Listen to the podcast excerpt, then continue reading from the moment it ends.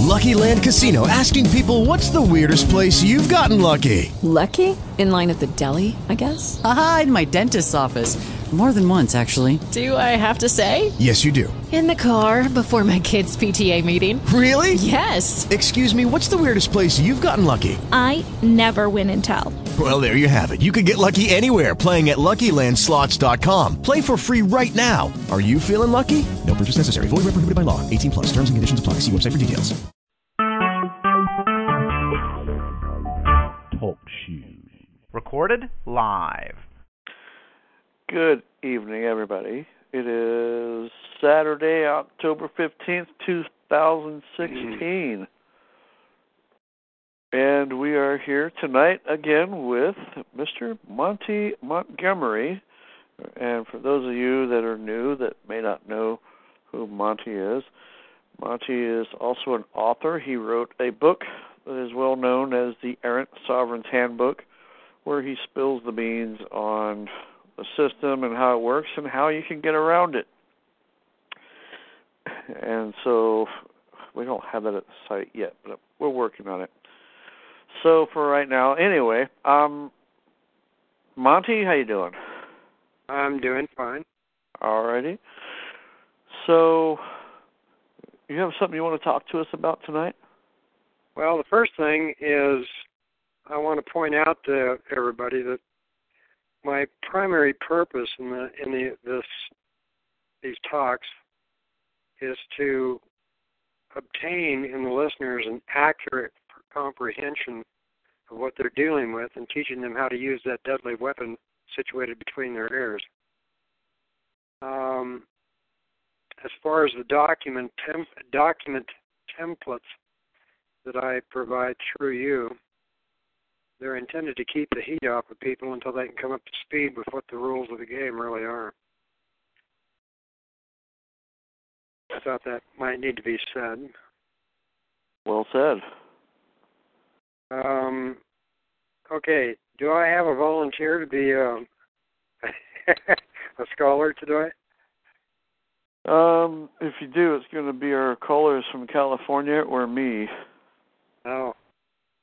Okay. Uh, you folks from California that uh, spoke with earlier, would you like to volunteer to participate in a what would you call this? A game or a exercise? Well, no, it's it's a back and forth thing. Sure. Cool. Well, thank you for volunteering. We have our scholar. All righty. Been called worse. well, in this game, I'm the preceptor and you are the scholar. Okay. You know where that you know where that comes from, don't you? No.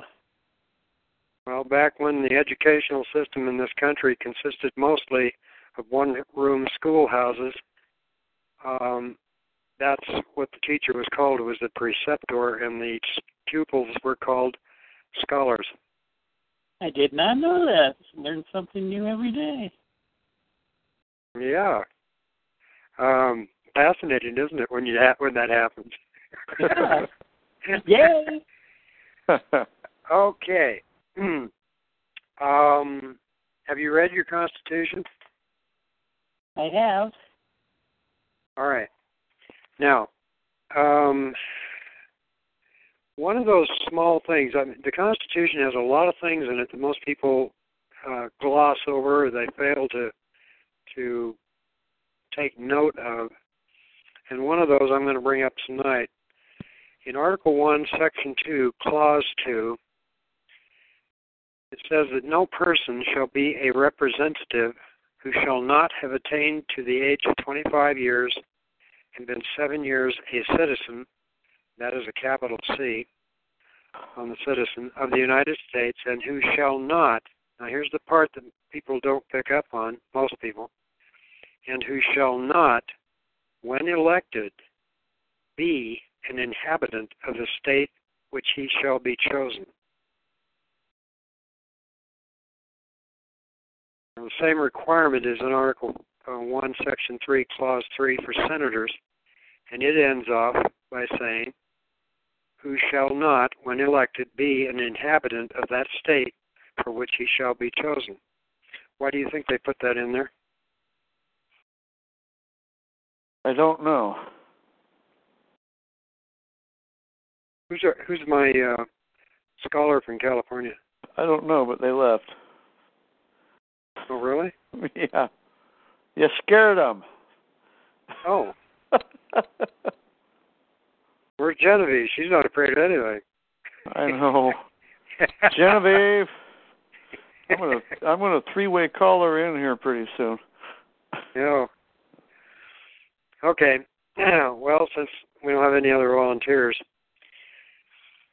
the reason they put that in there, um, and I should point out that in the Constitution, the term citizen, with two or three exceptions, the term citizen is always uh, styled as a proper noun, meaning it's capitalized, as is the term representative, senator, and president, and various other proper nouns. I believe our scholar is back. Hello. Oh, okay. Yes. Got disconnected and I had to go find the number again. Oh, okay. Um, so, did you follow that last little bit? No, I just got back online. On the oh, phone. okay. Okay. Um, they use those. Yeah, they use those words as proper nouns for a reason. Um, as far as citizen, representative, senator, and president, and such terms as that, um, a proper noun is one of the ways you identify a, a an official office. So when they use the term citizen with a capital C, that is a political office.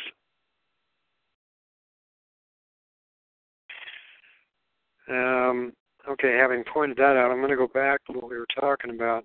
Um, oh, and it should be noted that the term citizen does not appear anywhere in the Declaration of Independence and it does not appear anywhere in the Bill of Rights. It Oh. only appears in the Constitution. Um, in That's- the other, And that's a small C, isn't it? no, the, the word citizen, small or large c, does not appear anywhere in the Declaration of Independence or in the Bill of Rights. What's referred to there are people. But in the I think- Constitution, is it capitalized? Um, in most instances, it is. There's two or three exceptions where it's a small c, but it's not used in the in the context of a proper noun, so they didn't capitalize it. Um, anyway, going back to this question of why would, as soon as you're elected as a representative or a senator, uh, why would you no longer be an inhabitant of the state that elected you? Uh, because you're then a federal citizen or something to that effect? Well, that you could introduce that aspect, but the main reason you have to remember we're talking about a document that was written at the very beginning. Okay. Okay. Um, this is a document that created this government, and you can think of it in, in the same terms as a the articles of, conf- of or the articles of incorporation for a corporation. It is the instrument that brought the entity into existence. Okay. So, what they meant by that, uh, because inhabitant is mentioned once in the Declaration of Independence, and it was in the grievances against the king, um, where he said they said for quartering large bodies of armed troops among us, for protecting them by a mock trial from punishment for any murders which they should commit on the inhabitants of these states. And again, the word inhabitants was a capital as a uh, proper noun. Um, an inhabitant, if you do the research on this, an inhabitant is basically equivalent to a tenant. You have to remember all the colonies were, as far as the land was concerned, were grants either directly from the crown or through corporations that held their charter at the pleasure of the crown.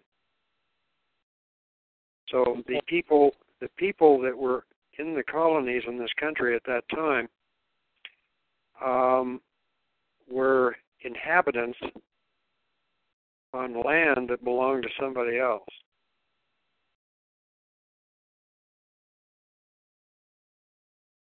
And it's pretty much the same way today.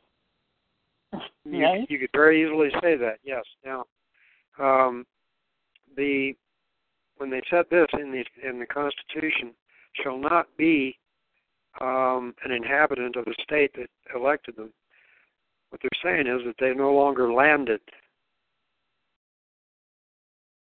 They're no longer connected to the soil.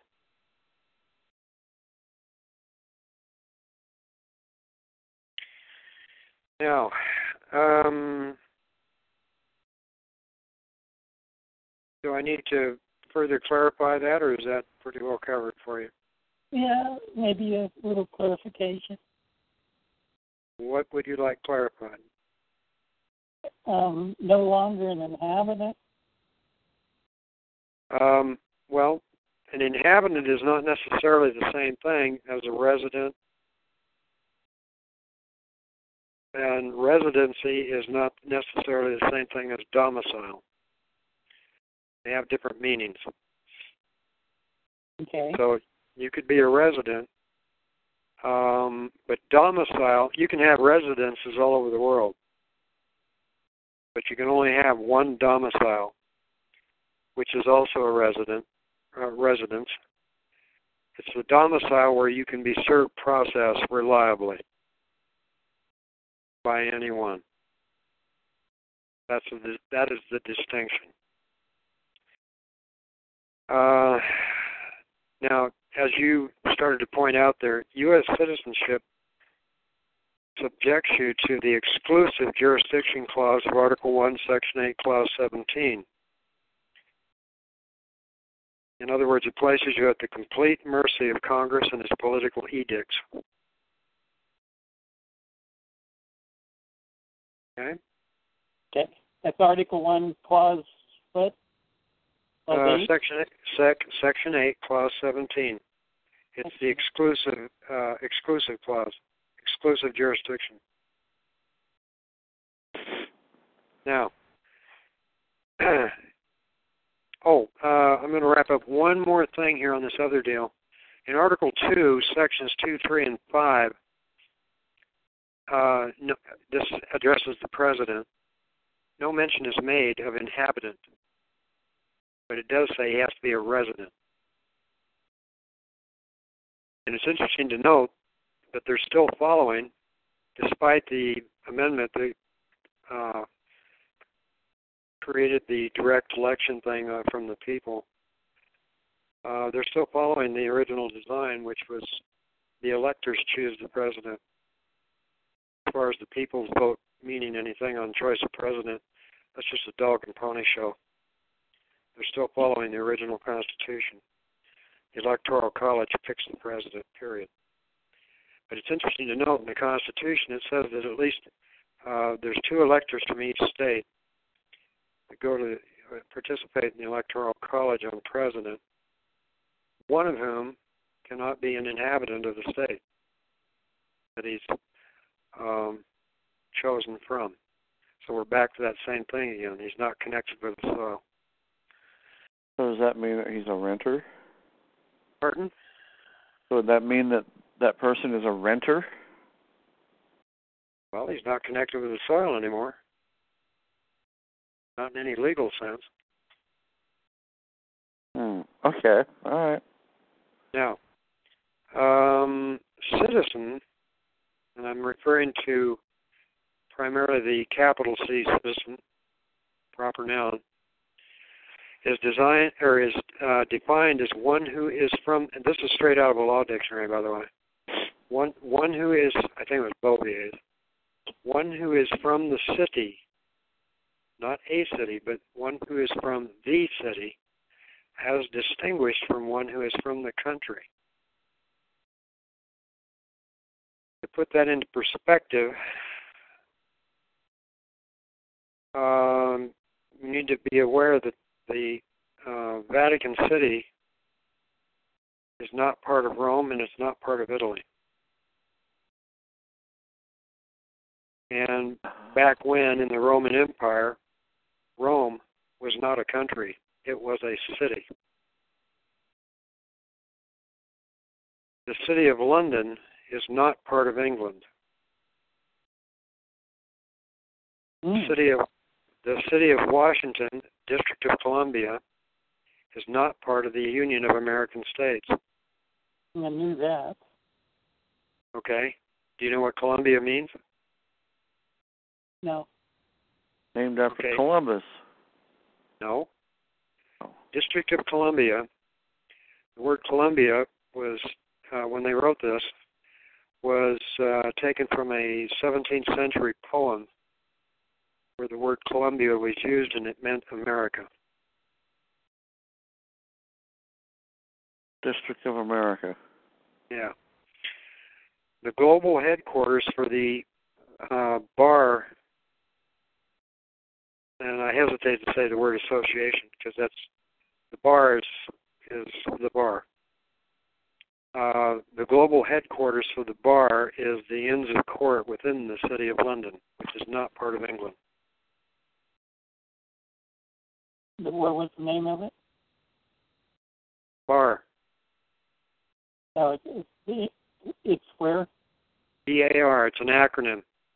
Uh, yeah, Stands for- where's it stands for-? It stands for British Accreditation Registry. Okay. And is tied in with Oxford, is tied in with their whole educational system. Um, but it's primarily tied in with the legal profession. Um, and it, it traces, you have the uh, outer court, middle court, and inner court, on the Inns of Court. And it, that those tie into the um, uh, I blanked on it. Um, oh, Dad, help me out here. What what did I say they tie into? the Inns of Court. What was the question again? They tie into the um, um, for some reason it's just escaping me. Um,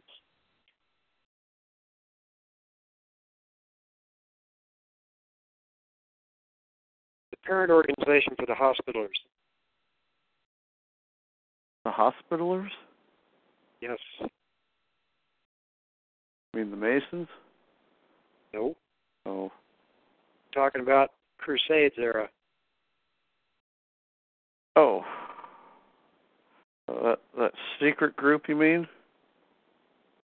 Knights Templar. That's it. I was going to say that. Okay. um, all right. So, somebody I think asked last week, what do you say if somebody asks if you're a U.S. citizen? And I'm going to give you a story about that too. Um, if you are asked that if you are a U.S. citizen, you could try saying, I'm a Native American born and raised on the soil thereof.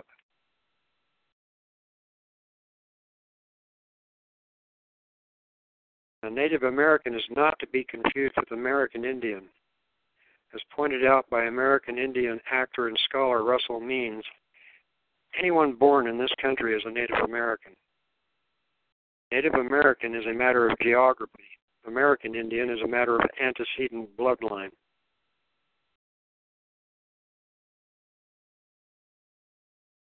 Okay? Could you say that once again? Pardon? Could you say that again? Which The part? The definition of what you say if you ask if you're a U.S. citizen. Um, well, one thing you could say is I'm a Native American, born and raised on the soil thereof. Or another way you could answer the question, uh, are you a U.S. citizen? Is you could say I was born an Oregonian or a Wisconsinite or an Idahoan or a Californian or whatever. And then you could uh, follow that with what is the enabling authority which empowers you or anyone else to compel my acceptance of U.S. citizenship and there is a court case on that, by the way. or which empowers you or anyone else to compel me to even answer that question. Are you attempting to force me to make a political choice?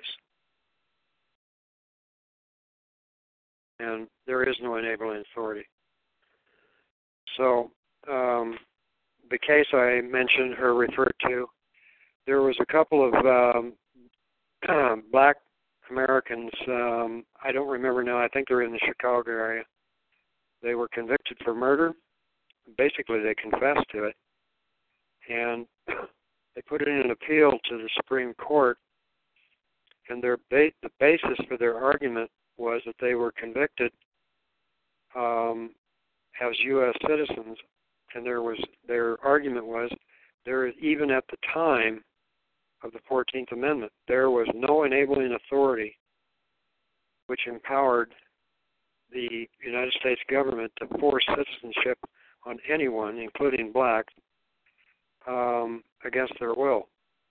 And the Supreme Court agreed with them and released them. Oh. Okay? So, um, because citizenship is a political choice, nobody can force you to do that.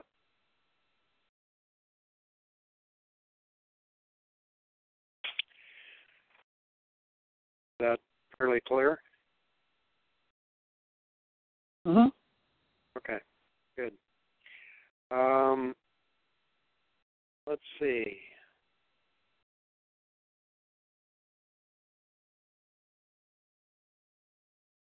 Now, the Supreme Court, I'm going to go back to the Constitution, Article 3, and it talks about the judicial power.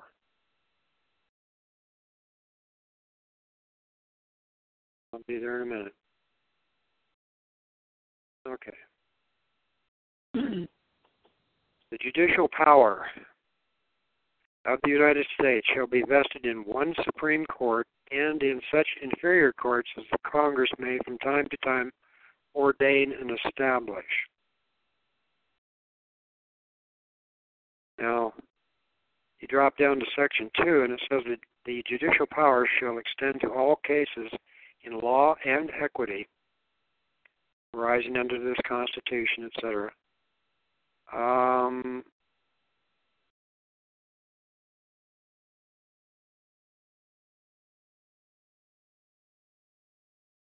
and it talks, it, extends to um,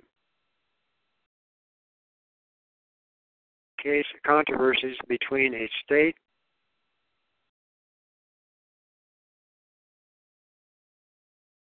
or the citizens thereof and foreign states, citizens and subjects. All right. After they listed off all this stuff, it says in in clause two. Remember, we're still talking about how far the judicial power extends on the federal level. In all cases affecting ambassadors, other public ministers, and consuls, comma, and in the, and those in which a state shall be a party. So if you're going to sue the state, you have to sue them in the Supreme Court.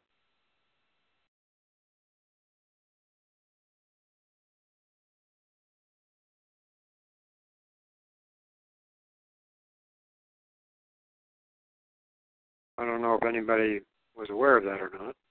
Huh. Wait a minute. Hold it. Say that again. So if we if we want to sue the state, we have to do it in the Supreme Court. Of course you do. I seem to remember that you needed their permission, the state's permission to sue them. Well, that has to do with your relationship with the state. We're going to get Yeah. into that in a minute. Okay. As I previously mentioned, I think last week, week before, um, over 80% of the statutes, state and federal, are categorically classified as political code. Now, here's one of those situations where I don't think anybody ever put the proper question before the Supreme Court. If the Supreme Court maintains, and that's they do maintain that, that the judicial power uh, courts are not, or uh, the judicial courts are not empowered to entertain or decide political issues under the separation of powers doctrine. Now, on the state level, most of your state constitution expressly separates the powers, most of them. But at the federal level, it's simply a doctrine. It's not spelled out in the Constitution. Anyway, the question I would put in front of the Supreme Court is that if they're going to maintain that position, that they can't, they're going to uh, not decide what they consider political issues. Um, for example, treason is a political crime. It's not tried by the courts, it's tried by Congress or by the Senate. At any rate, the question I'd put before the Supreme Court, if they're going to maintain that position, is that not also a breach? Or let's see, then why is it the judicial power operates under legislative power rules instead of under its own rules? Is that not also a breach of the separation of powers doctrine? Sounds like it. Okay. Now, again, you have to be careful how you put those questions before the court because I, I can almost envision how they'd come back to that and answer. Um, and it always falls back on the people. One of my early mentors told me, he said, every time you point the finger to, at somebody or something else, you got three more fingers pointing back at you. Yeah, absolutely. Okay? So the problem is not the government, the problem is the people. It's, um, because the government simply reflects where the people are. Oh boy. Like a mirror. Okay? And, you know, I I discuss this at some length in the handbook, so uh, anybody that hasn't read the handbooks yet, I encourage you to read them. That is, if you want to understand this.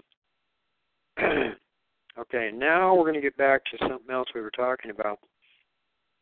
Um, and it, it ties in with citizenship.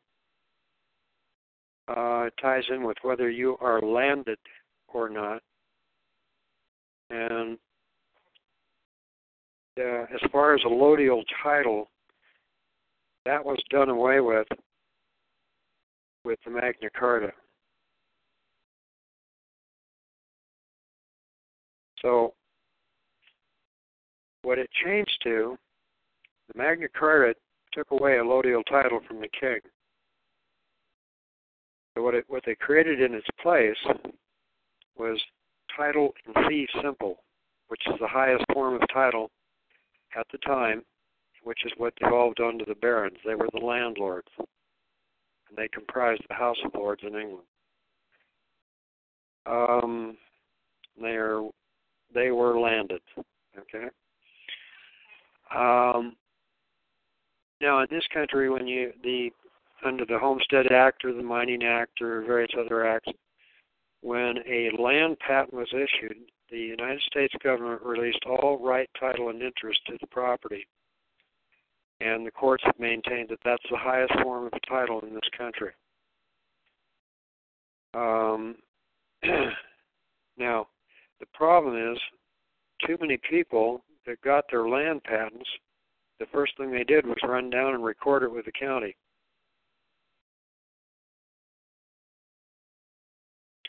In other words, they registered their land with the county. But doesn't When that you- kind of negate it? Pardon? Doesn't that kind of negate it? Uh, yes, it does, because when, when you look at the term registration, it's defined as voluntarily uh, giving over your property, whether that's tangible or intangible, giving over your property to the state for the purpose of taxation and regulation. So, I mean, there's countless examples of that. Um, when you uh, register your land patent with the county, you just uh, turned your property over, and the county um,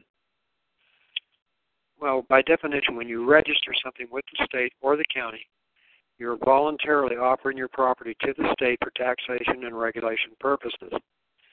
Now, um, you're when you do that, you're giving the state or or the state through the county an equitable and proprietary interest in that property. And again, whether the property is tangible or intangible doesn't matter. And that property is added to the state's asset inventory for raising revenue through bonds and similar indenture mechanisms.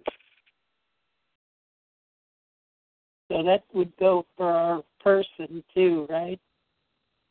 All right, give me that again, please. That would go. That would. That would. That would be for our person also.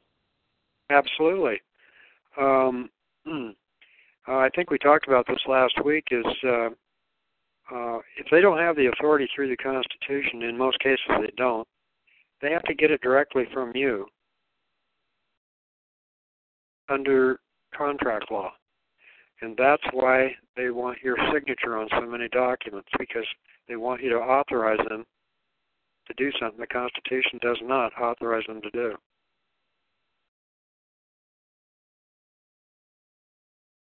Contract law supersedes constitutional law. And contract law comes through living people. And your signature is evidence of your authorization or your consent. The only way you can get out of one of these contracts, because most people today have got their signature scattered out there on so many different documents and papers, it's not hard to prove that they are not sovereign. It's not hard to prove that they are a U.S. citizen because um, they signed documents that said they were. Um, the the one single way out of that, and it's only good for one time, hmm. and that is a claim of deceit or fraud, misrepresentation. You can only use that once because if you go back into another contract with these people a second time after you've used the, used the first thing to get out of it, um, they can invalidate your claim because your first claim you got out because you said it was fraud. Okay, fine, you got out of it. You step back into it. You're doing that knowing that it's fraud. Yeah. Okay? So you got one shot at getting clear of this system on the basis of fraud.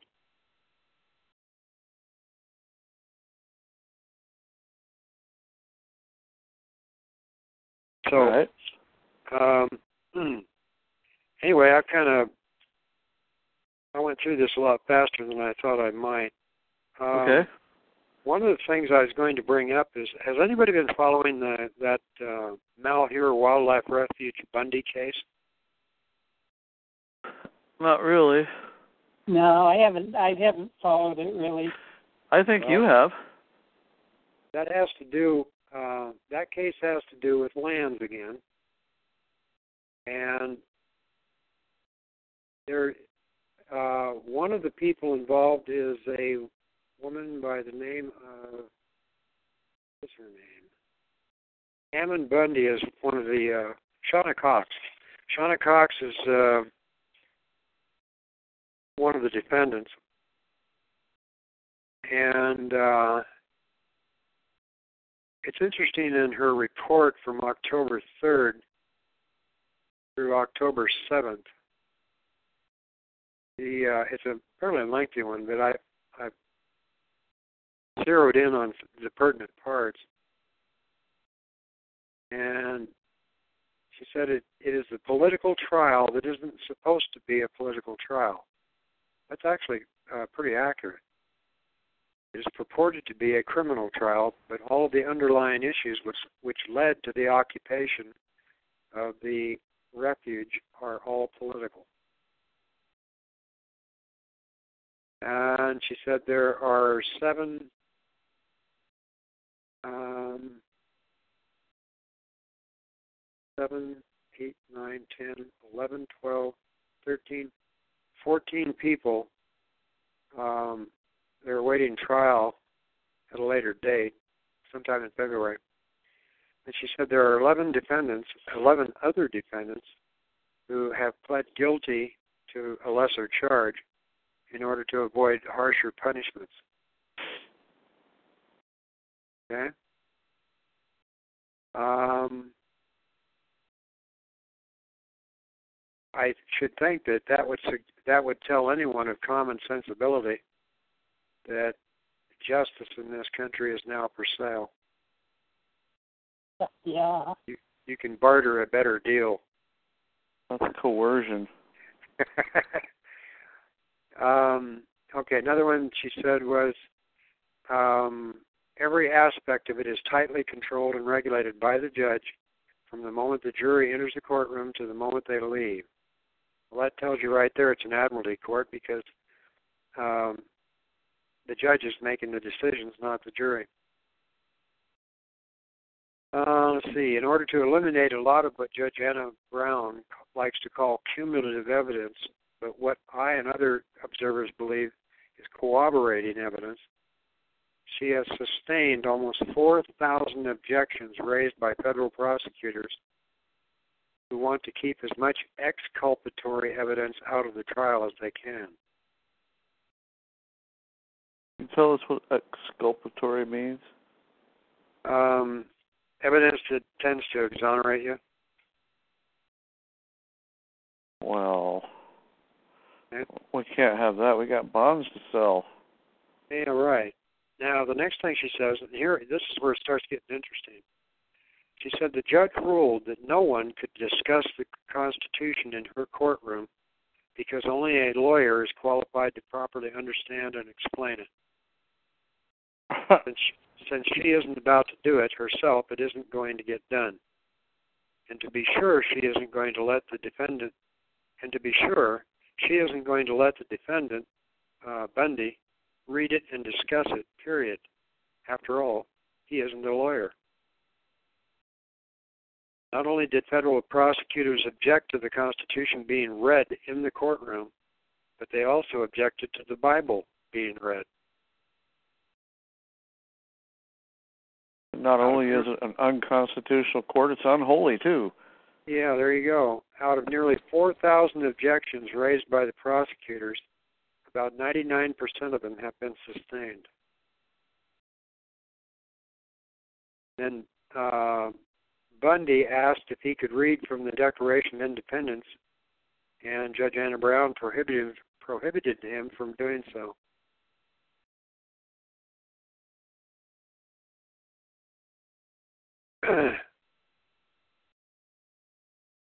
um, the rest gets kind of into particulars of the case, but you know, I look at this and what I'm seeing. Um, first of all, most of these people are probably registered voters. You mean the defendants? Yep. Okay. Okay. Well, when they registered to vote, they surrendered their property, their rights, secured by the Bill of Rights, the Constitution. They surrendered it to majority rule as expressed through Congress.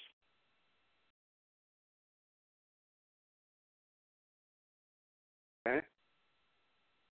Say that again, please. When you register to vote, Uh-huh. you are subordinating, voluntarily subordinating your constitutionally secured rights, of which you have many, um, to the will of the majority as expressed through the legislature.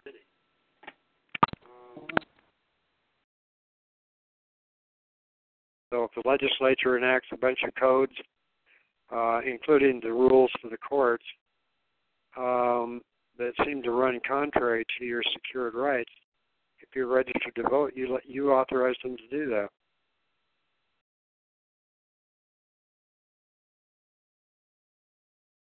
Okay. I mean, those rights, the Bill of Rights, was put there to protect you from the the majority. They're individual rights. Now, um, you know, life, liberty, pursuit of happiness. There were just three. They said there were many, many more. Those are just three they enumerated in the Declaration um, as self-evident truth. That you don't even have to prove it. They demonstrate themselves. That's what a self-evident truth is. So, but when you register to vote, you're volunteering your property. Your rights are your property. They belong to you and they don't belong to anybody else. They belong to you exclusively. I have similar rights, but they don't belong to anybody else. They belong to me exclusively. And it's up to you whether you want to waive them through registering to vote.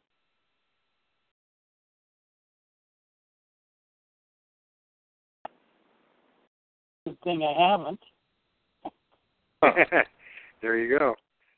Um, now, as far as uh, Social Security number, that's another problem that people encounter when they're trying to deal with this government.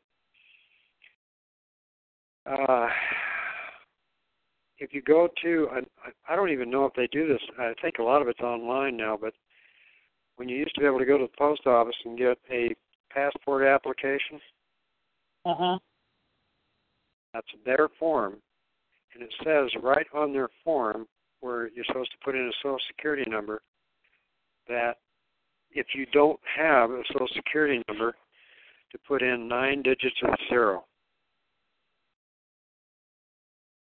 Interesting. You know why? Because that is a valid account number, meaning there is no number.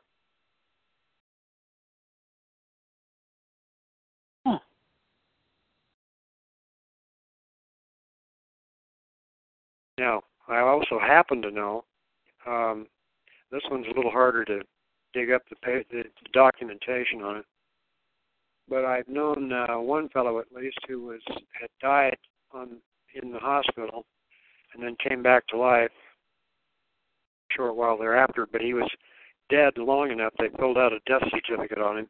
Oh my God! And he came back to life, and um, they gave him a new number because when he died, that canceled the old number, Social Security number. when he came back, what they gave him was a social security number of nine digits of nine, and he said he knew of over a hundred people that had that same number. And nine digits of nine means it doesn't mean it, that there is no account number. What it means is you're dead, as far as the government is concerned. And I found that interesting because he was collecting Social Security.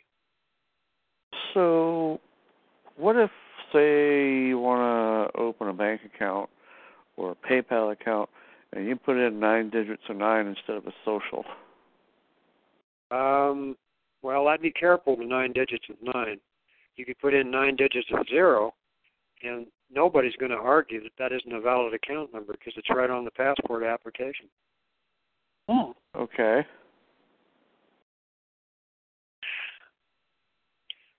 Guess where that goes? Secretary of State.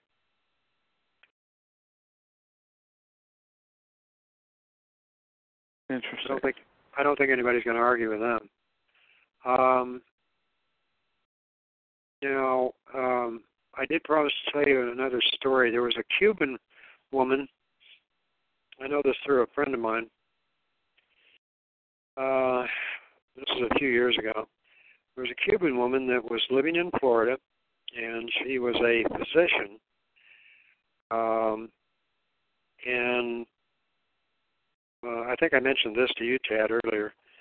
Um, she was already in the process, in the federal process, to get U.S. citizenship, and um, but she didn't want all of the liabilities that are attached to that. Oh, so, right, right, right. So she wanted to know how she could be a state citizen. So they basically um, told her, you're going to have to go in and tell them that you do not want to be a U.S. citizen. You want to be uh, Floridian or Floridodian or whatever the hell they're called. Um, and this building was four stories high that they were in. And they bumped her up to the second floor. She had to go through the go through all of it again.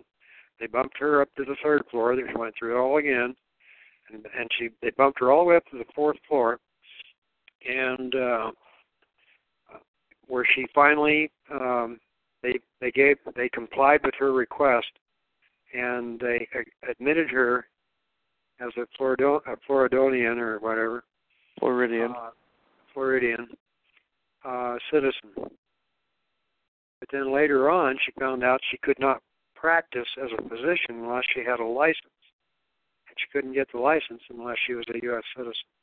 So she went down and applied for, um, or she couldn't do it without a social security number. And of course, you have to certify you're a U.S. citizen to get that. So basically, she went through all of that and then threw it away. Well, what could she have done to uh to uh, Um, engage in her uh well, no, the way the the medical? well, the way the law reads, um, in her case, is um, she could still practice. She just couldn't practice on U.S. citizens. Huh. Boy, they get you coming and going, don't they? Yes, they do. But again, um, you can't blame them. We're the we're the ones at fault. We're the ones that get suckered I into know. We're the ones Okay. that, that, first of all, deny that this is happening, and then we throw ourselves on the system when it does happen. Right. By So- the way, Yeah. guess who finally decided to join us? Oh my goodness. Let me catch my breath. Are you ready? if you were a woman, I'd say I'm always ready. I'm a man, but Yeah, let's not go there. yeah, Uh, yeah, sweetheart, I'm always ready. yeah. Genevieve Ness,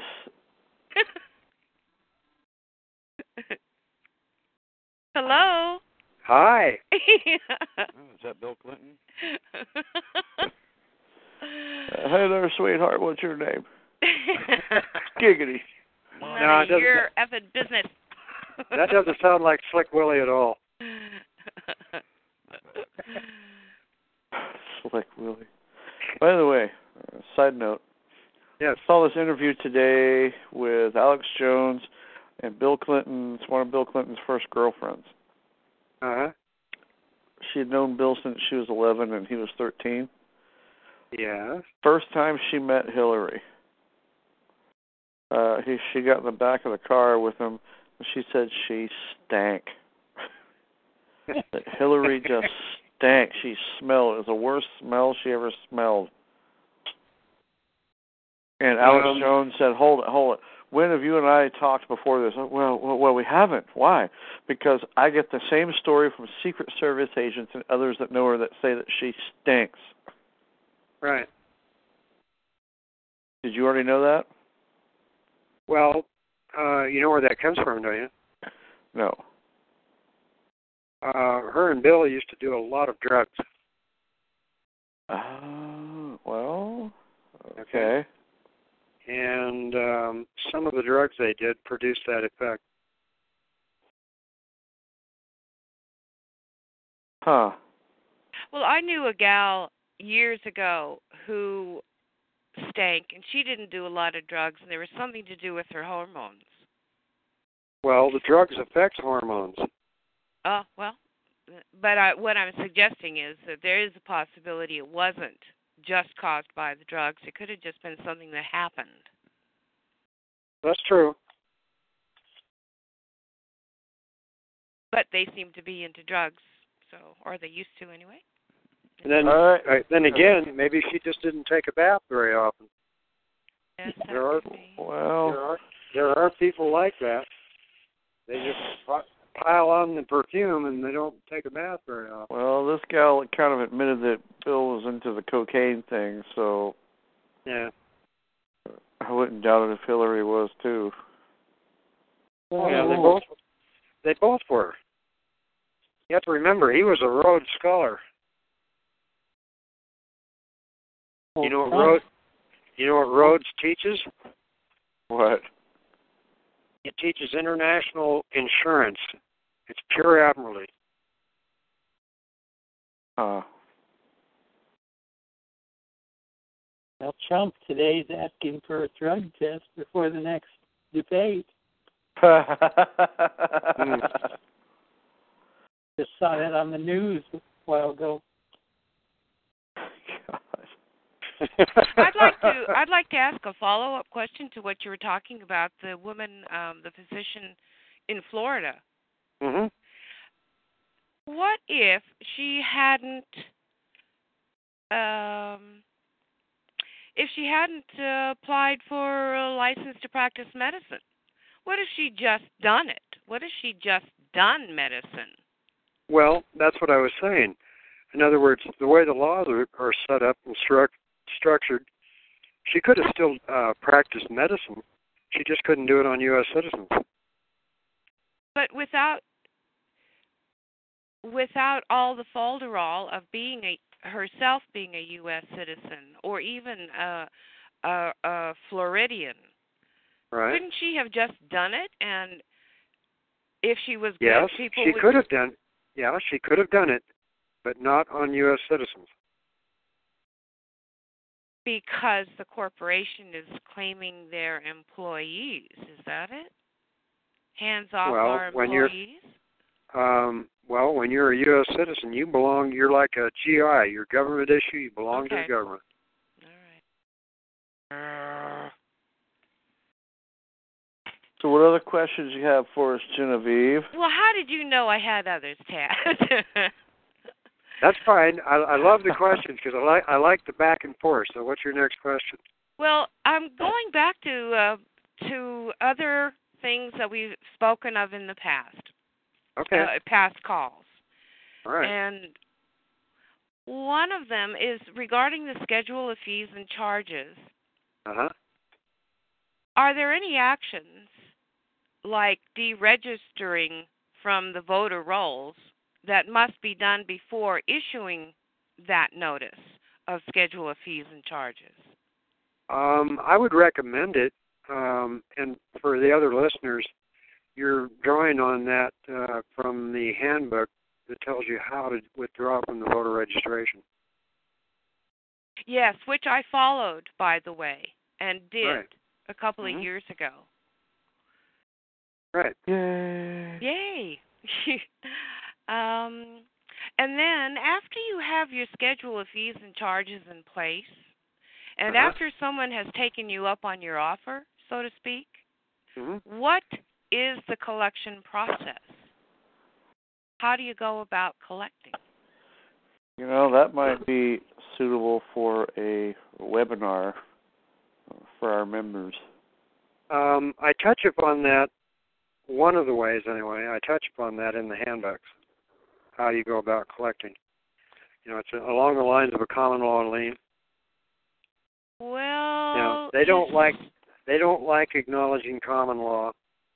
Um, so the way we got around that is because if they, if they say a lot of these clerks have been instructed if they, if they see common law on a document, they're not to record it. Okay. Yeah. So the way to get around that is you say it's a lien by operation of law, and that means the same thing. Oh, okay. I'll look for that in your volume two. I think it would be in. Um, yeah, it's in one of them. Um, and then you spoke last week about uh, at roadside uh, where you. I think it was your Rod, Rodney King episode. You're beat No. down. No, no, that that was a different. In, there was those were different incidences. Oh, well, okay. So I drew the wrong conclusion, but the point is, you said you were on the your cell phone, and you had already told them that they you did not give them permission to touch your body, And they didn't. you and they didn't. Yay, good for you and good for them. And you Right. said that they you told your friend you you thought they were going to pirate your rig. They did. And they did, according to your story last week. Now, my question is was your rig a semi or was it just a car or just a truck or what was your rig? Uh, it was a half ton pickup with a camper shell on the back. Um, I got in the habit of saying rig uh, because when I I was raised by a great uncle who owned a truck line, and I was driving 18 wheelers before I was old enough to have a learner's permit, and I was doing Wow. it better than most of his drivers. So, um, but I had a hell of an instructor. Um, so you know when I say a rig, um, I just anything that moves down the highway to me is a rig. Uh, but it was a pickup. buggy. All right. Yeah, I was it was curious. it was a it was a pickup. Okay. Um okay, and then you also, let's see. I got to figure Now the Rodney King thing that was an ambush. There were seven cops ambushed me. This is because the locals n- know who you are or knew who you were. Well, no, the ambush occurred in um, a an urban area. I'll decline to say which city. And um, Why? city- why? Yeah. Because uh, I was standing on a soapbox doing essentially what I'm doing now. okay. They didn't like it. Oh God. so, uh, anyway, the uh, you know what, and that was like you know 15 or so years ago. The um, and it's it's just gotten worse in the primarily in the urban areas. yeah. It's it's just gotten worse since then. Oh yeah. Um, and I would venture to say it, we're at a point now in this country, at, in the not in the rural areas, but in the urban areas. We're at a point in this country now where we're we're back to uh, Lexington Green and the uh, North Bridge of Concord, Seems so, and that's doesn't and it? that and that's primarily because um, the low IQ, um, the bad training that these younger officers are receiving.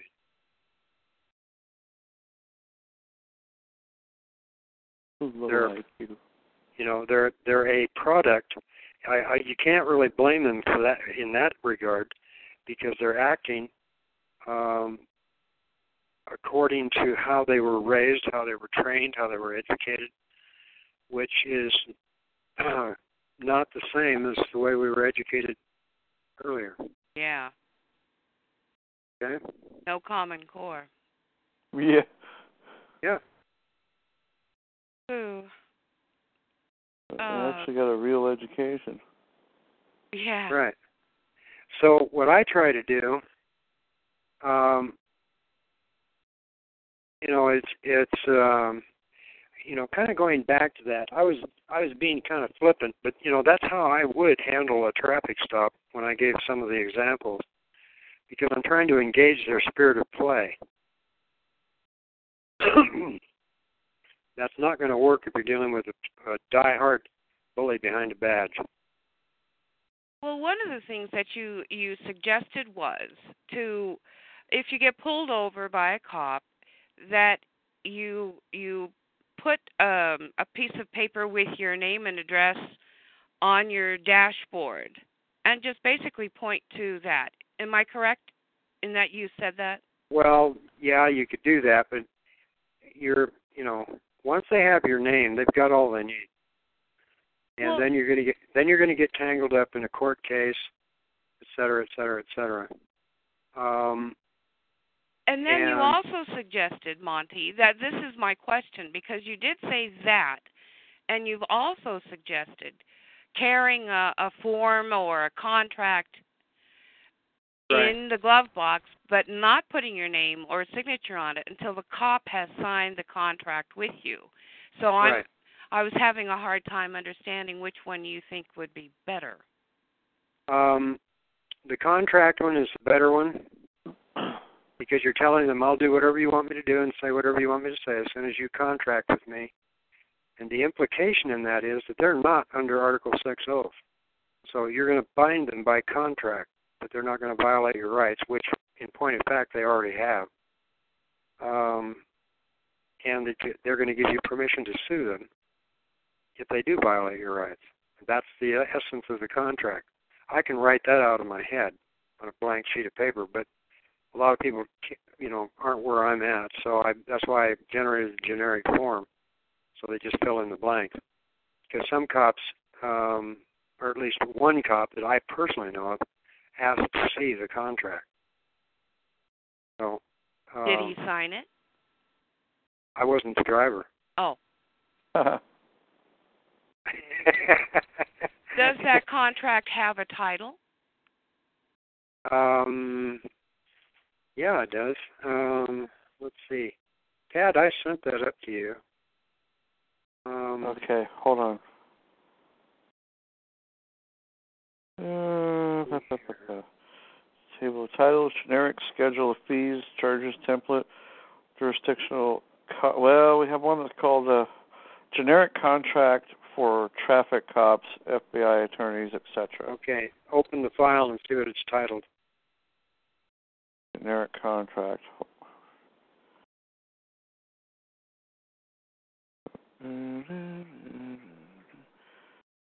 Contracts and agreement to faithfully perform certain obligatory fiduciary duties to the benefit of the sovereignty. There you go. Nice ring to it. okay. Yeah, I like it. So, um, and as I mentioned to you, I think it was last week or the week before, if you want to substitute a word, because you had a problem with the word suffrage or supper. Yeah. And endure is a, probably a good one you could substitute, but you want to pick terms that you're comfortable with because that without changing significantly changing the meaning. You want to pick terms you're comfortable with because you want to be able to walk your talk on this stuff. Yeah, the thing is, I don't want to have to walk my talk. I'm well, trying that's to the whole avoid point. it. Yeah. Yeah. Well, that's the whole point of the schedule of fees and charges, because uh, once they get that and they know they've been put on notice, they know it is collectible. Um, you know, once you establish that it's a valid debt, um, hell, you can sell it to J.G. Wentworth if you want. Well, that brings up a, a, a question that I have. Uh, Uh-huh. You're Uh, reading he's my la- mind, aren't you? No, he's laughing at me. Oh. Who's J.G. Wentworth? Oh, you haven't seen the television ads for J.G. Wentworth? Uh, don't watch TV on TV. Oh, well, when I'm in guesting with somebody, they occasion they have the TV on. Occasionally, there's ads, and the one that I caught that was very frequent for a while anyway was J.G. Wentworth. They buy structured settlements. Um, in other words, they're they're buying your contract. They give Oh. you up, upfront cash for less than the amount of the structured settlement, and then they collect the structured settlement over time. Really? Yeah, I like it. they're not the only one. They're not the only ones in that business, but that's that's they're the ones that advertise the most heavily, or they used to be. I don't know what's going. on. I haven't seen a television now for two or three years. Yeah, we watch television programs on the computer, so we don't have to watch the ads. But we don't watch that much TV. Well, actually, you know, uh, Mark Twain had something to say about that. Oh, what did he say Um, about television? no, no, no, no. He was talking about the newspapers. Um, I'm going to have to paraphrase this, but I think he said something along the lines of um, reading the um, advertisements uh, in the newspaper is more informative than reading the news. Huh. ah, wow. What an interesting or fellow. something like either that or something like uh, the advertising in the papers are are uh, closer to the truth than what's in the news. yeah. so back to cars. Yes. Um, you said that if they want to tow your car, that you can Yeah. say, "Hey, you move that car one inch, and I will charge you with Grand Theft Auto, and I will make it stick." Okay, you can only do that if if the car is yours. If it has a state issued plate on it, you don't hold the title. The state does. Okay. All right. Okay. You can't charge Grand Theft Auto if they're going to tow their own vehicle. Oh. Okay. But if you have plates that say private property, and you can prove that you hold not only the property but the title to it in possession. Um, I knew a gal that did that. She was uh, I don't remember her name now. She used to be a head stewardess for uh, Western Airlines, and uh, they paid. I don't know how she rig, uh, rigged this up either, but she, they paid her in gold, and she bought a brand new Lincoln uh, car with gold. Got the uh, uh, certificate of origin on the car. Of course, she got pulled over for no plates. This was in Montana and uh, they were going to tow the car, and she just told them that. She said, "You move that car one inch, I'll charge you with Grand Theft Auto." She sh- she showed them the manufacturer's certificate of origin in her hand, and she said, "And I can make it stick." So the car sat there along the highway for about two months, and then she finally had somebody go pick it up. Oh, she was hoping they would. Yeah. it's an easy way to make some money. Well, how do you um Now, if they say they're going to arrest you and put the bracelets on you, there's a, all kinds of ways you can deal with that. But uh, you know, you can say, "Well, I don't give you permission to touch my body," so there we are. What are you going to do now? Another one you can say is, "They're going to put the bracelets on you." You just say, "Hold out your hands, hold out your wrists, and say, please, by all means, I need the money." that sounds like somebody that we've heard before, doesn't it, Dad? yeah. And then it all comes down to collection. Yeah. right. Right. So, hmm. Okay, I'll probably have a follow-up question on that next week. yeah, next week. The guy won't pay me. Now what do I do? Right. Uh, do we need to deregister our car or truck after returning the license plates?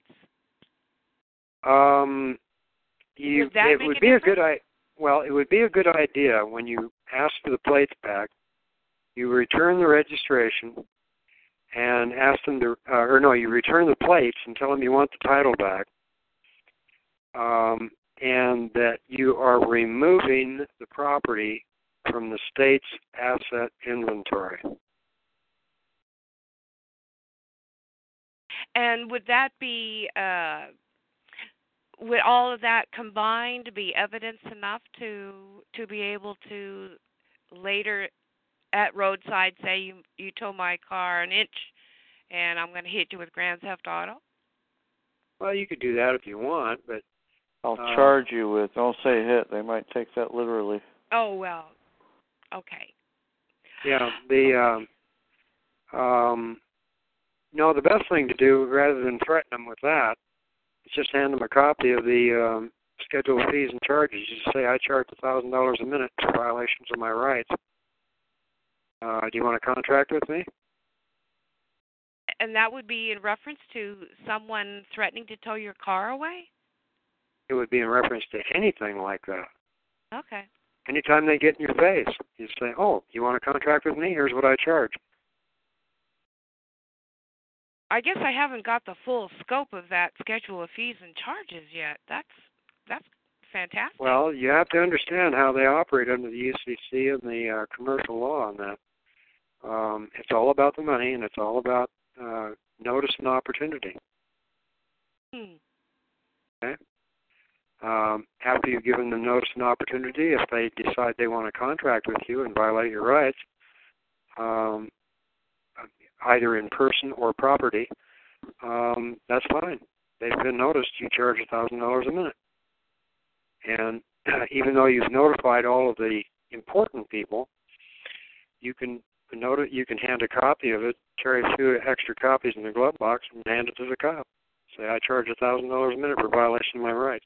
You want a contract with me? Main thing is you gotta you gotta act with a certain degree of not with a chip on your shoulder, not that kind of an attitude, but just complete certainty. Okay? When you come across that way, just complete certainty, um, it intimidates them because they're trying to intim- intimidate you.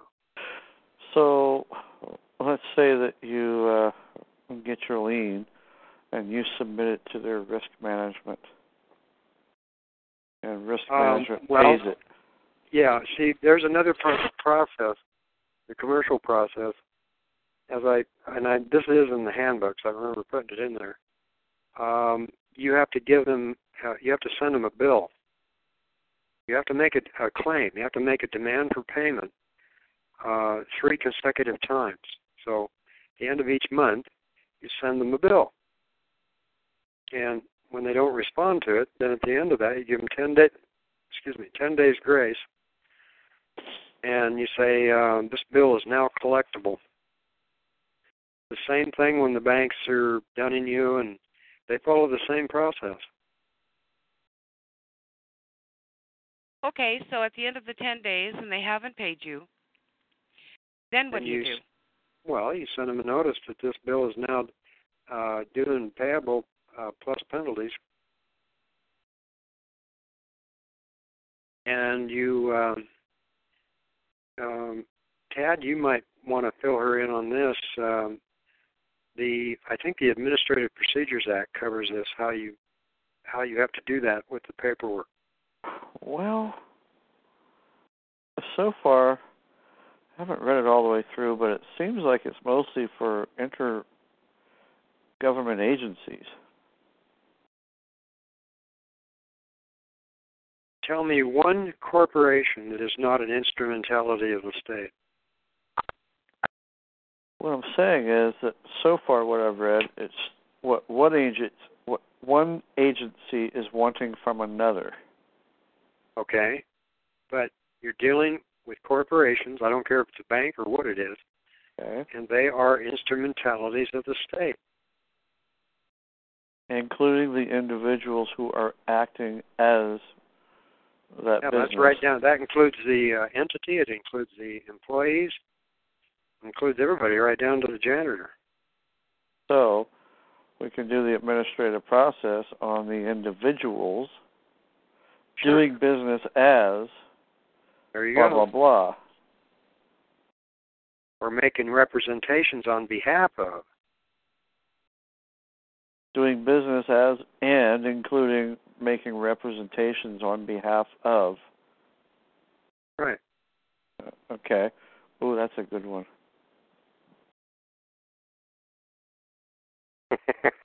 That's a way to get it into federal court. yeah, and as I said, if you if you want to make it effective, you've got to make it personal. So my question: A If fiction you- can't, you know, you- when you think about it, a fiction cannot injure you. Only people can injure you. So my question is that if you get this lien against some individual and you submit it against their risk management, would they lose their job? Um, if you want to include the agency, yes. But if you're going to make it personal, take their house, take their car, take their snowmobile, take whatever they've got. Well, perhaps we should hold a webinar on exactly how to do that. well, it goes on every day. It's standard process. It's standard if you're some organization going against an individual, but what about one of us trying to do it to them? That's what we want to know. Yeah, well, your position is are you challenging my authority? you don't have any authority here. When you when you Ah. violated when you went through that stop sign, you gave authority to us, and now we're exercising that authority, uh, enforcing the laws passed by the legislature of the state of Oregon. That's not the authority. The authority is the license plate on your vehicle. In other words, the authority is not the act of going through the stop sign. The authority is stuck to your bumper on your car. So you ask the question, am I challenging your authority? Questioning your Right. authority. Right. In other words, you're exercising your rights.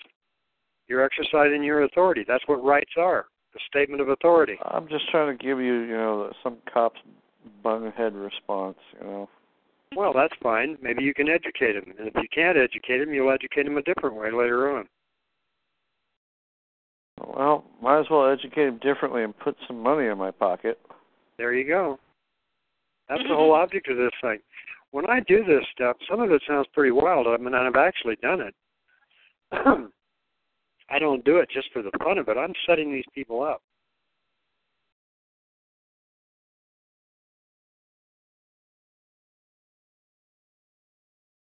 I don't do it for the fun of it. I'm setting them up. okay. Can I ask a question? no. Oh, you can ask. oh, now I'm confused. you know, that reminds me of going to the grocery store. and Somebody saying, uh, "Do you have this, uh, whatever?" And I've turned at them and said, "Yeah, they got it here, but you can't have any."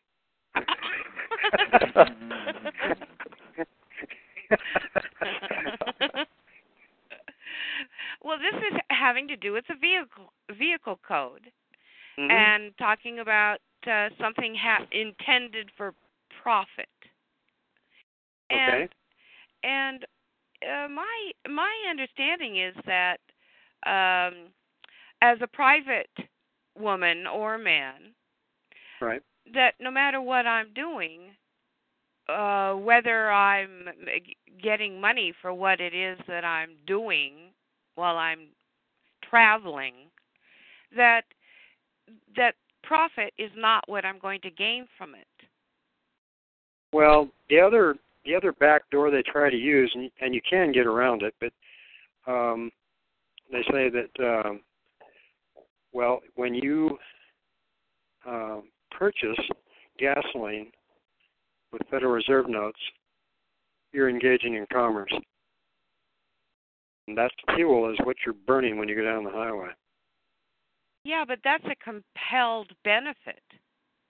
Of we're course not. it is. We're stuck with it. So Yeah, of course it is. Well, there's a Supreme Court case that says a compelled benefit is not a benefit. right. right. Okay. But so it still remains you'd have to argue that. But it, the, the main point is, um, it, it still goes back to the same thing. It's like an ounce of prevention is worth a pound of cured. I mean, do you want to get everything set up correctly in the beginning, or do you want to argue about it later on? yeah. Well, that's you why may I. up. Yeah, you they. one thing I've learned about this system is they will test you at least once to see if you understand what you're doing. and by testing you, do you mean getting you into court? Well, in the court or in administrative process, they'll test you. They'll they'll challenge you to find out if you really understand what you're doing. That's why I say it's so important to be able to walk your talk with this stuff. If you're not prepared to do that, then I I would say uh, don't don't get involved in this stuff. Yeah, but that uh, schedule of fees and charges, having that in. That's just And- business. well, yeah, yeah, but you know it could pay off. So yeah, but I mean, that's how, that's your attitude about it. It's just it's nothing personal. It's just business. You want to Right. contract with me? This is what I charge. right. You don't want to contract with me? That's fine. That's your choice. That's your right.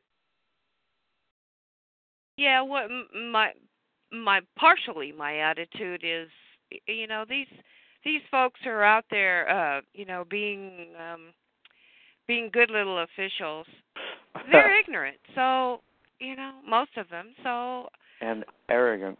well, Well, yeah, no, but the the- ignorant, the arrogance is based on the ignorance. Yeah, there there is some truth in that. The main thing is, is if you notify their superiors, because their superiors are not that way. They know what the game is. Well, you assume. No, they do know what the game is. They're advised by their attorney. It's like I told you, the executive branch, including all the cops, um, they won't even wipe their butt unless they have an attorney telling their bar counsel telling them when, where, and how to do it. Okay. That would be an interesting conversation.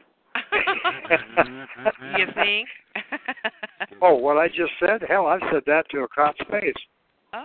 No, the I just told him, I conversation on how to wipe a cop's butt. Oh yeah. No, I've I've said that to law enforcement before. I said you you know you you don't even do this. You won't even uh, wipe your butt unless uh, your counsel tells you when, where, and how to do it. Well, I have a couple of really bottom line basic questions. Um, one of which is about addresses. In About what? Dresses. Addresses and She's a woman. She wants to talk about dresses. No. oh, Tad. Tisk tisk.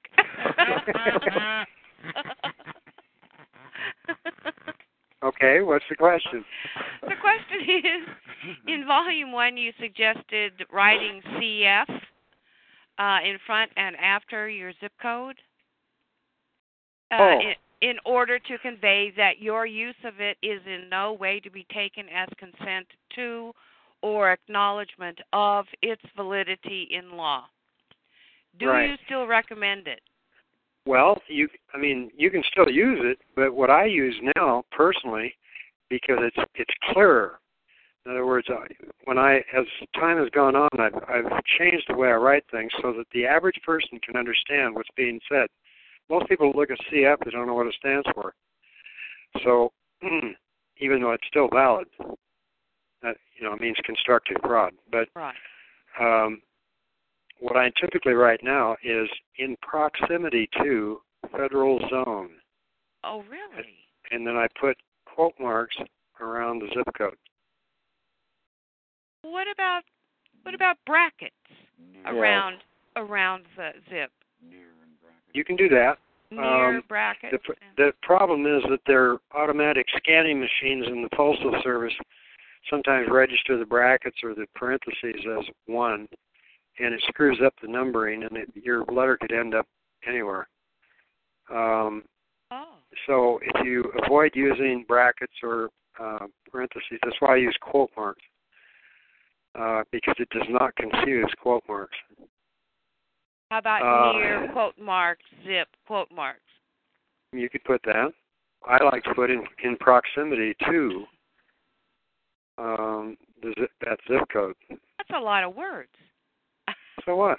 I'm a I'm a busy gal. Yeah, I lead a very busy and productive life too. and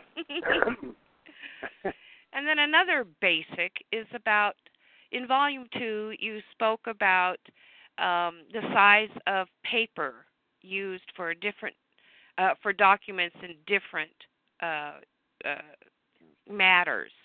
Right. And they do acknowledge that because when I've done uh, lawful documents in eight and a half by thirteen, um, because it's an oddball size today in their commercial uh, apparatus, they charge you extra to record those kind of documents. Oh, okay. Okay. So, but you still would recommend using eight and a half by thirteen for our notices and our letters to the government. Not necessarily, because the uh, schedule of fees and charges, for example, is pure uh, commerce. It's it's a commercial document. You can use eight and a half by eleven. Oh. Only lawful documents, like if you're doing a writ um, or some instrument such as that, um, that is a lawful document. And as far as I know, the Supreme Court, U.S. Supreme Court rules still require that. If you're filing a habeas corpus or some such thing as that in the Supreme Court, they want it on eight and a half by thirteen. Oh, interesting. Yeah. Um, and also, you use a a lot of it seems a lot of Latin phrases in some of your documents, and Uh-huh. I'm and I'm wondering if if it would be advantageous in any way to just put those Latin phrases into common English. Well, you could if you're trying to educate, say, your roadside cop, but um, the one you have to impress is the judge, and they do know Latin. And and what about legalese? Such as? Well,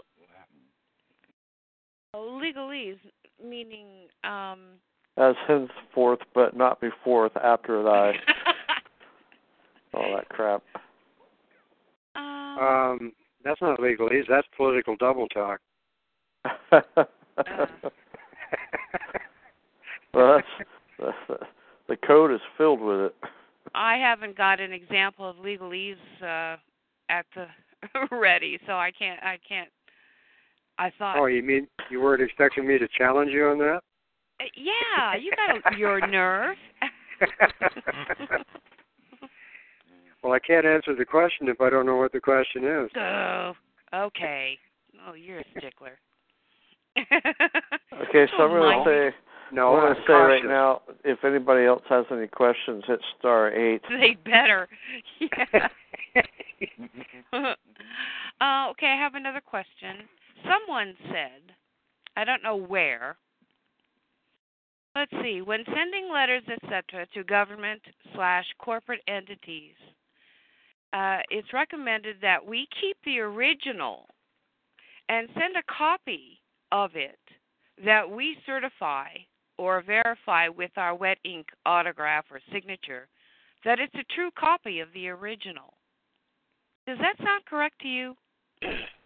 No, what I do is I just, you know, the the copiers have gotten so good these days.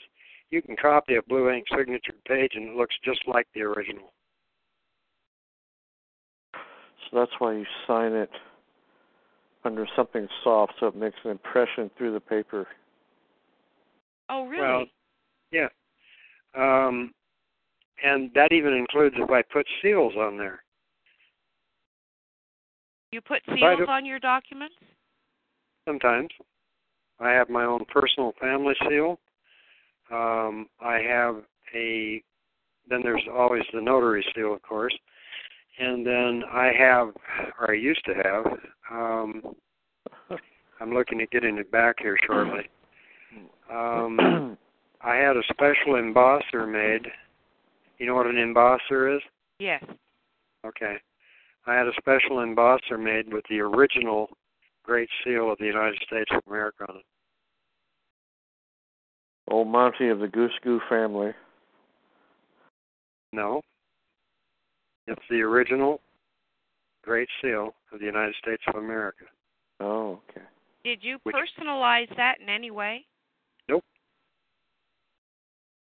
But I have used it because I was exercising my authority as one of the sovereign body. And the and Congress has abandoned the use of that seal. So there's no enabling authority that empowers them to compel me not to or prevent me from doing so. It Goes back to the same thing. Are you challenging my authority? Uh, and what kind of documents would you use that on? Mm, no, like rein, reinstatement of the Declaration of Independence, a restatement of Declaration of Independence, which, by the way, I'm going to make that available to uh, Tad. Um, there's three documents. They're basically templates. I put them in that form. Uh, one is a verified solemn recognition of mixed war, uh, which includes uh, let's see, I got to open it up here. I forgot what the title is. Verified solemn recognition of mixed war, de facto versus de jure in parentheses. um, do you know what mixed war is? No, I was just writing it down to make sure to ask you. Okay, it's in the law dictionaries. Um, it's uh, mixed war is where the government is waging war on its own citizens. Yeah, like Yeah. now, David said. Yeah. So in this case, it's de facto versus de jure, with, state, with statement of treasonable causes and sovereign declaration of outlawry and fair game warrant pursuant to paramount American law. I put out a fair game warrant on some people. And what is a fair game warrant? It means they're fair game to anybody. So if I encountered that person, I could, if I could, I could haul them into somebody. Yeah. Or or you could put them six feet under if you want. Oh. And well, I'm I'd rather author- haul them into somebody and, if you don't mind. And and I'm authorizing you to do that with this warrant. yeah, we'll see how well that works. Yeah, okay. Where anyway. are you recording? Well, he said I that? could. there you go. Yeah, well, it just refer 'em to me. I'll take care of it. Anyway. Where are you recording or filing that? Um, generally, what you do is publish it. Oh, That's the best way. Anyway, uh, the other document is restatement of the laws of nature and nature's God, and restatement. Oh no, that's a re reinstatement of the laws or laws in, of nature and nature's God, and restatement of the unanimous declaration and resolves of July 4, AD 1776. All I do is I take the original Declaration of Independence and bring it up to date. it, Uh, with just a new it- date. No, I there's some changing in the wording, but not much because all of the grievances listed against the uh, King George and the Parliament at that time are applicable today. It doesn't require much reworking. Anyway, um, that's another document, and then the third document, which is probably going to be suitable for a webinar, uh, several webinars, okay. is uh, declaration of intent to separate for causes, which is like a, a abbreviated version of the Declaration of Independence, um, and intent to provide new constitutional guards. And following that is new Constitution of the United States of America. And what I've done here is I've rewritten the United States Constitution, and I've put in, I've plugged all the loopholes. Um, so there's no room for abuse of this instrument. Wow. Uh, uh, for example, I'm dropping down to section 7. This is Article 1. Section 7. Except as in this Constitution expressly provided, neither Congress or the legislative power of any of the several states shall pass any law authorizing the exercise of police power authority without lawful warrant in the absence of actual provable cause. By the way, um, if you read the original document, the original Bill of Rights, it does not say probable cause, it says provable. Oh. The type of, of um, cursive script at that time, the uh, S's and the F's are very easily confused, as are the V's and the B's. So if you take probable and take the B out and put a V in, if you look at the original document, it is a V. So it's provable cause, and that's a whole different matter. So Anyway, which provable cause shall minimally consist of actual criminal causation or manifest intent to commit a crime, an actual and identified victim or manifest intended victim of the criminal act causation, and tangible evidence of an actual injury, loss, or damage to the person, property, or secured rights. In other words, what this clause does, it says no more victimless crimes. Oh. well, that went out the window. And then Section 7 2 is accepted as in this Constitution expressly provided.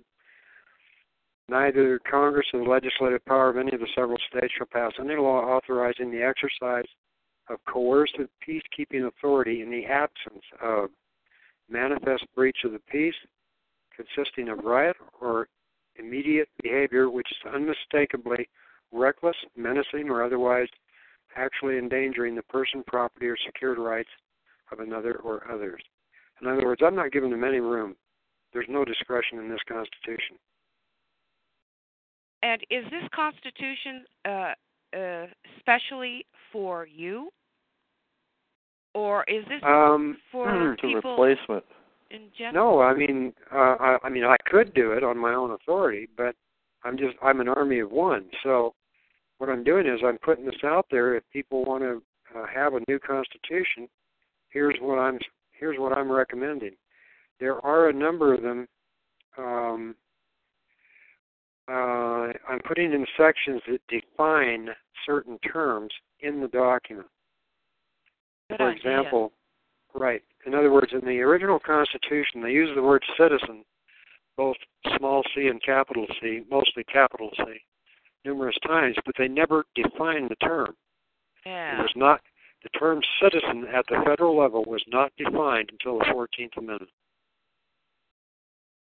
So when when the Declaration of Independence and the Constitution were originally written, were they uh, were the the original signers not distinguishing between the two, the capitalized and the uncapitalized words? Well, Can, can I well, it has it has to do with the context in which they were writing it. When they used a capital C, they were referring to a political office. When they used a small c, the uh, in other words, that was a proper noun, title of an office. But small c, um, they were referring to a uh, general state or condition. In other words, it wasn't a proper noun. But So if, can I any, ask you a question? if anybody first? else has any questions, hit star eight Yeah. on your phone and I'll call on you. If you got any I- questions, hit star eight. I heard somebody else say something. Well, they got to hit star eight so I can call on them. I'm Can I sorry. ask Would you one mind more calling on basic me? I don't know why, but I actually it came unmuted. I'm sorry. Well, hit star Can you- eight. Uh, Monty, Hit star Okay. eight. Monty. did- can you? Does it register? Yes, but wait till I call on you. Okay, so Genevieve, do you? one last one last Okay, one last question. okay. Got- Okay. um, re- you said in uh, volume two, I think it was, when sending the notice to, and I don't even know what notice, but when sending the notice to the Secretary of State to remove your name from the voter registration roll, Right. you suggest using a certificate of mailing rather than certified mail. And Right. What's the difference between certificate of mailing and certified mail? Well, a certificate of mailing simply is proof that you mailed it. If it is not returned to you within a, a certain period of time, it is presumed to have been delivered. In other words, you don't have you don't know when they received it. It's not like certified mail where it, you know that you get notice of when they received it. But that is in law. That's or in the courts anyway. All you have to be able to prove is that you did mail it and it was not returned to you, so it's presumed it was delivered. Well, how can it be proven that it wasn't returned to me if I'm only using a certificate of mailing? Uh, well, you simply do an affidavit. If, if it comes down to that, you simply do an affidavit that it was never returned to you. An unrebutted third party- affidavit stands. An a- Third party unrebutted service. affidavit stands as truth. Okay, great. All right, so that answers your question, Genevieve? Yes, it does, Tad. All thank right, you so thank much. you. And One, thank you again, Monty. You're welcome. Have a fun week. All right, one life to live. You've been itching to ask a question. Go for it. Bye, What's Tad. up, man? How are you? You stay on. Anyone? You, the last caller can stay on. Uh, would like to.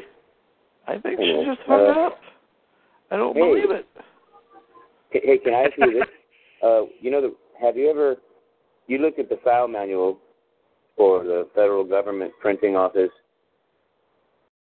and they and they say that if you write something in italics, that that's the name of a vessel. Names of vessels are to be written in italics, and that's I think it's Rule 8.10 of the Federal Styles Manual, um, 2010.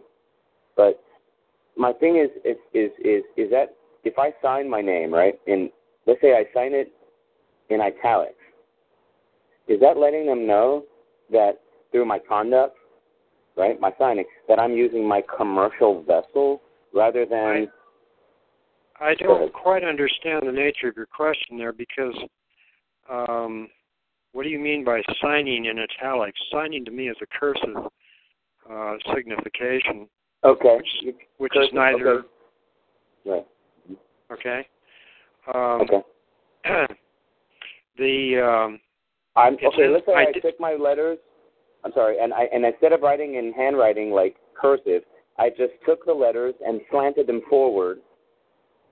Even writing, writing in just regular case, and then th- what, you know, well, this way, as I tell they know people, I'm using my commercial. Right. As I tell people, there's nothing wrong with Admiralty. There's nothing wrong with commercial law. There's nothing wrong with any of the UCC. As long as you understand that's what you're dealing with, you don't mix it with constitutional issues. Um, and as long as you understand what you're dealing with, then it's quite all right. To, I mean, I do it all the time. I, I'll, put my, I'll put my signature on things, uh, but I will. But I will qualify my signature. It's a restricted signature. Okay. And there's various ways you can restrict it. It depends on what you're signing.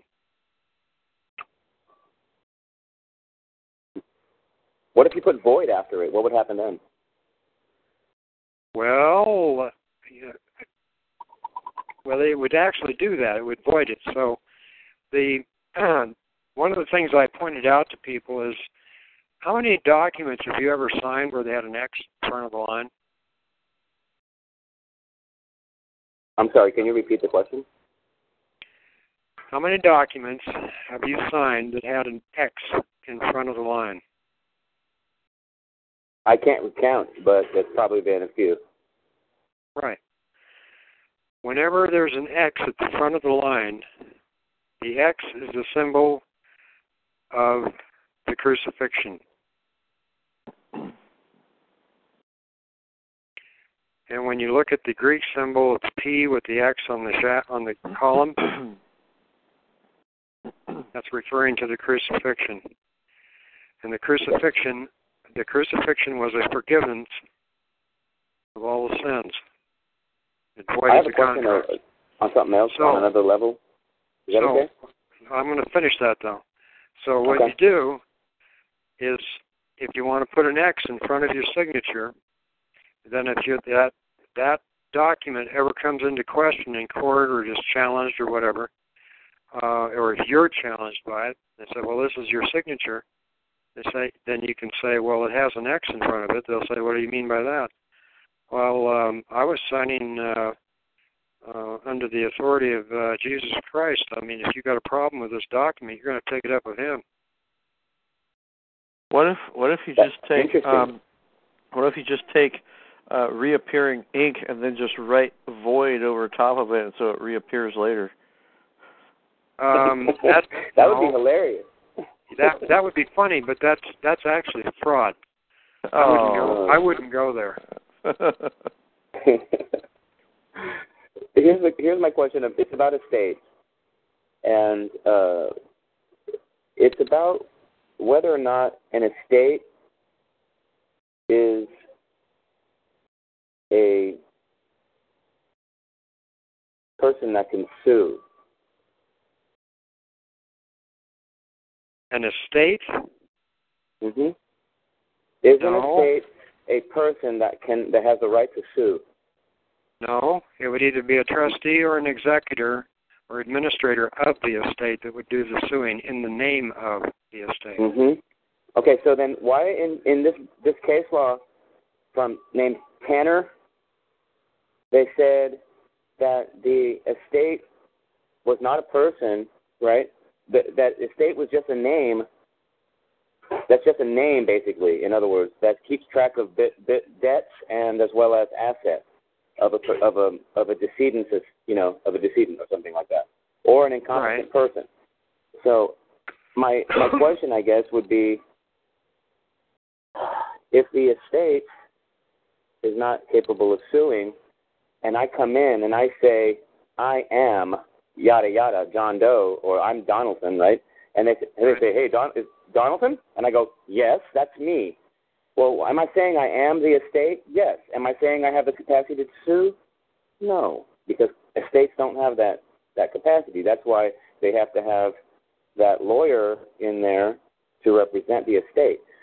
Right. Right, Um, uh, a or- fiction a fiction cannot articulate itself. It Exactly. A, a fiction has to have a living person to articulate it. So how would you would you recommend people come in as administrator then over the over the name instead of from now on? What what about this? Here I'm going to simplify my question. Can I come in and very colorably, for the respect of the the system, say my name is yada yada is Donaldson. I'm now saying it's mine, right? I'm not saying that's me anymore, right? Well, is That's this, in is this in reference to the all caps name? No, no, um, it's just in, it's in reference to the name, right? The estate. In other words, the thing that keeps track of the debts and the assets for me while I'm alive. Okay, well, here's the thing. The only name that belongs to you is your first name and possibly, if you have a middle name, your middle name. Your last name belongs to your family. It does not belong to you except as a, um, you have an equitable interest in that name on the family name.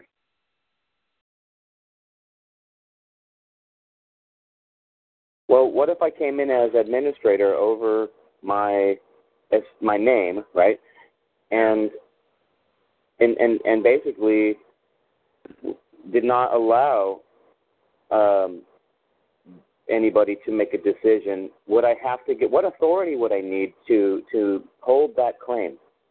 Okay, my best recommendation is that um, if there is a some kind of a uh, dispute in progress that prejudices you in that regard, then I would file for declaratory judgment in a probate court. And if it's at the state level, which is where all the property is, then I'd file it into the court of general jurisdiction, uh, which usually handles probate. Probate. That sounds good. Let me ask you this: What happens if I become the owner instead of the? ad- In other words, administrator is not necessarily the owner. Okay, but so my question would be: As administrator, am I not still acting as a as a citizen? Because especially if the the person who owns the the estate, the beneficiary, is the state itself or the Okay, people. now you you're using a, a number of terms here which imply to me that you're do- talking about a trust relationship. I'm talking about the state uh, having a beneficial interest in the name because it was created to protect the body politic at large. It wasn't created to protect the individual, is what I'm saying. And I was wanting to get some feedback from same you. thing. Same same thing. You just put in for declaratory judgment in the probate court. Um, state um, either they have a separate probate court or it'll be the court of general jurisdiction with the probate division. And um, We should presume there's no estate because the only time an estate would kick into gear, sir, is when I was deemed incompetent. And if I exhibit conduct of a competent in person, then and I can sue, then I'm definitely not acting like someone incapacitated. And I'm not even saying that I am the estate anymore, so I'm exhibiting that conduct too. What do you think? well, what do you what do you think the purpose of the declaratory judgment is? Injunctive relief? The Declaratory Judgment, Uniform Declaratory Judgments Act, is a fairly recent invention by the courts, and it's an equitable. It's on the equity side of the court, and its purpose is to remove uncertainty, and to by removing that uncertainty, to um, forestall future litigation. Mm, that's excellent. Okay. Well, okay, So- so here's what I'm saying. If I go and register my name down at the county, if I say, hey, look, I want to register the property. In other words, yes, the estate was created for the benefit of the state, but I'm the one in control of it, so I'm going to go and register it. Now, Have you read? I know Yeah, that. Go ahead. Okay, now, Go ahead. Uh, based on what you just said, have you read my handbooks? I have not. I suggest you do that because I cover this fairly well. you, if Well, you listen. want to take if you want to take your property off the tax rolls, et cetera, et cetera, et cetera, that's all outlined in the handbooks. Tad, um, Tad has copies of the handbooks, um, and uh, the procedure for that is I've already covered. I mean, what is the what is the effect of registering my name? As I'm going to be the owner. Now, wait a If you minute. register this is, it, this you're is, giving it to them. Weird. Yeah, that's that, that's what I'm doing. So right? Here's giving it back to here's what I'm going to recommend. It's getting late right now. I want to recommend that you join us a little earlier or next week's talk.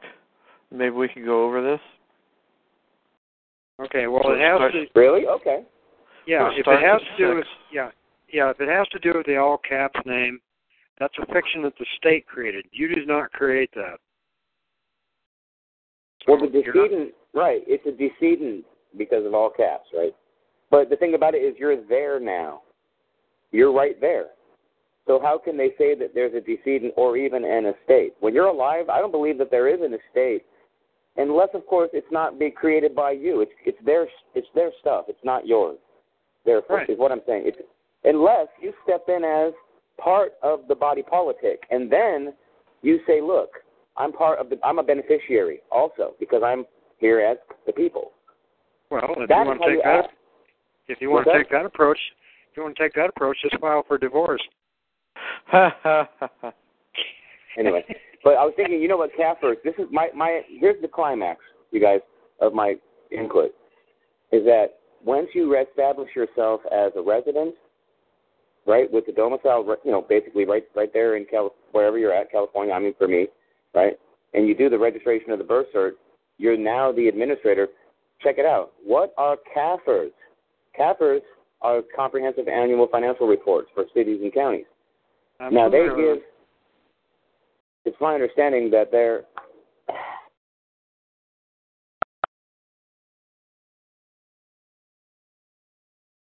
Hello.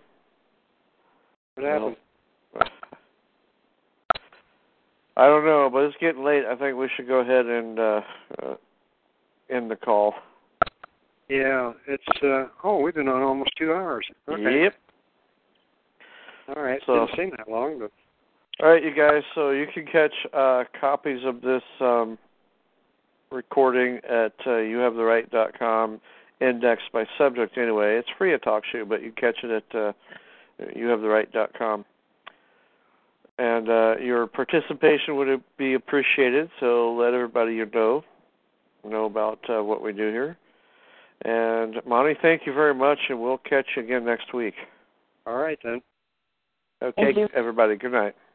Good night. With Lucky Land slots, you can get lucky just about anywhere. Dearly beloved, we are gathered here today to. Has anyone seen the bride and groom? Sorry, sorry, we're here. We were getting lucky in the limo and we lost track of time. No, Lucky Land Casino, with cash prizes that add up quicker than a guest registry. In that case, I pronounce you lucky. Play for free at LuckyLandSlots.com. Daily bonuses are waiting. No purchase necessary. Void where prohibited by law. 18 plus. Terms and conditions apply. See website for details.